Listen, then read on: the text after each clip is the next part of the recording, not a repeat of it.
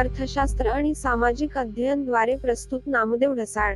नामदेव रसाळ यांचा जन्म पंधरा फेब्रुवारी एकोणीसशे एकोणपन्नास रोजी पुणे जिल्ह्यात खेड तालुक्यातील कनेरसर शेजारच्या पूर या खेड्यात झाला. त्यांच्या घरची परिस्थिती अत्यंत हलाखीची असल्याने लहानपणीच ते वडिलांसोबत मुंबईला आले. मुंबईतील गोलपिठा या वेश्यावस्ती असलेल्या भागातील झोपडपट्ट्यांमध्ये त्यांचे बालपण गेले. त्यांचे वडील खाटीक होते. नामदेव रसाळांनी मुंबईमध्ये अनेक वर्षे टॅक्सी चालवली. रसाळांवर डॉक्टर बाबासाहेब आंबेडकरांचा मोठा प्रभाव होता. त्यांनी काव्य, गद्य, वृत्तपत्रांतील स्तंभलेखन यातून आंबेडकरांचे क्रांतिकारी विचार मांडले.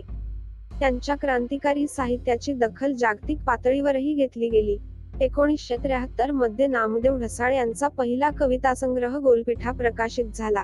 मूर्ख म्हाताऱ्याने डोंगर हलवले हा माओवादी विचारांवर आधारित, तर प्रियदर्शिनी हा त्यांचा इंदिरा गांधी यांच्या विषयीचा कविता संग्रह आहे.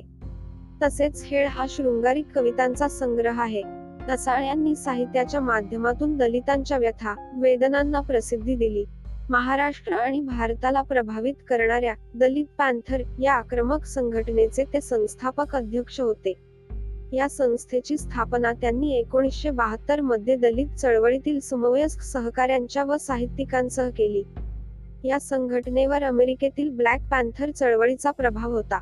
या संघटनेद्वारा ढसाळ यांनी दलितांच्या अनेक प्रश्नांवर उग्र आंदोलने केली व तत्कालीन सरकारांना दलित हिताच्या भूमिका घेण्यास भाग पाडले. कालांतराने या चळवळीत फूट पडल्यावरही ढसाळ हे दलित पॅंथर मध्येच राहिले. मराठवाडा विद्यापीठ नाम विस्तार मध्ये महत्वाची भूमिका बजावली आहे. दलित चळवळीला त्याचे महत्वाचे योगदान आहे. नामदेव रसाळ हे एक हजार नऊशे साठ नंतरच्या मराठी कवींमधील प्रमुख कवी समजले जातात. त्यांनी विशिष्ट शैलीने मराठी कवितेत मोलाची भर घातली. त्यांनी भाषिकदृष्ट्या प्रमाण मराठी भाषेपेक्षा वेगळी भाषा वापरली. त्यांच्या लिखाणावर लघुनियतकालिकांचा, मनोहर ओक यांचा तर काही प्रमाणात दिलीप चित्र्यांचा प्रभाव दिसतो. त्यांच्या कृतींमध्ये वेदना, विद्रोह आणि नकार हा स्थायी भाव आहे. रसाळ यांच्या जन्मदिनी दरवर्षी महाराष्ट्र साहित्य परिषद, राजगुरुनगर, पुणे व ग्रामपंचायत पूर यांच्या संयुक्त विद्यमाने पद्मश्री नामदेव रसाळ जयंती सोहळा, काव्यप्रतिभा पुरस्कार व कवी संमेलन आदी भरगच्च कार्यक्रम जन्मभूमी खेड तालुक्यात आयोजित केले जातात. मसापचे कार्यवाह व जिल्हा परिषद सदस्य शरद गुट्टे पाटील यांच्या विशेष प्रयत्नातून या कार्यक्रमासाठी जिल्हा परिषदेच्या वतीने दरसाल किमान पंचवीस हजार रुपये निधी कायमस्वरूपी मंजूर करून घेतला आहे.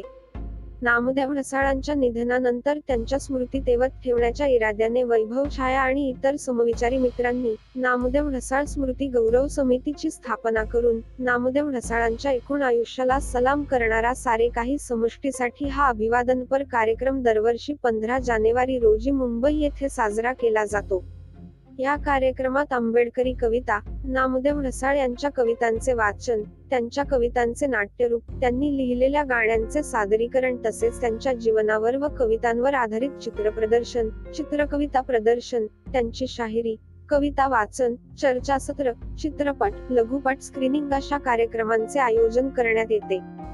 साहित्य क्षेत्रातील योगदानाबद्दल दरवर्षी द बुक गॅलरी आणि मुक्त शब्द यांच्या वतीने शब्द साहित्य पुरस्कार दिले जातात. दोन हजार चौदा सालापासून नामदेव रसाळ शब्द पुरस्कार दिला जातो. नामदेव रसाळ स्मृती गौरव समितीच्या वार्षिक कार्यक्रमात समितीतर्फे दरवर्षी नामदेव रसाळ यांच्या नावाने एका कवीला गौरवण्यात येते. नामदेव रसाळ आयुष्याची शेवटची अनेक वर्षे मायस्थेनिया ग्रॅव्हिज या दुर्धर आजाराने ग्रस्त होते. याशिवाय त्यांना कॅन्सरचा आजारही जडला होता. सोमवार तेरा जानेवारी दोन हजार चौदा रोजी त्यांना मुंबईतील बॉम्बे हॉस्पिटलमध्ये दाखल करण्यात आले होते. बुधवार पंधरा जानेवारी दोन हजार चौदा रोजी पहाटे चारच्या सुमारास त्यांचे निधन झाले.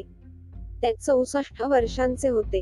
गुरुवार सोळा जानेवारी दोन हजार चौदा सकाळी अकरा वाजता आंबेडकर महाविद्यालयाच्या प्रांगणात अंत्यदर्शनासाठी ठेवल्यानंतर चैत्यभूमी येथे त्यांच्यावर अंत्यसंस्कार करण्यात आले. धन्यवाद.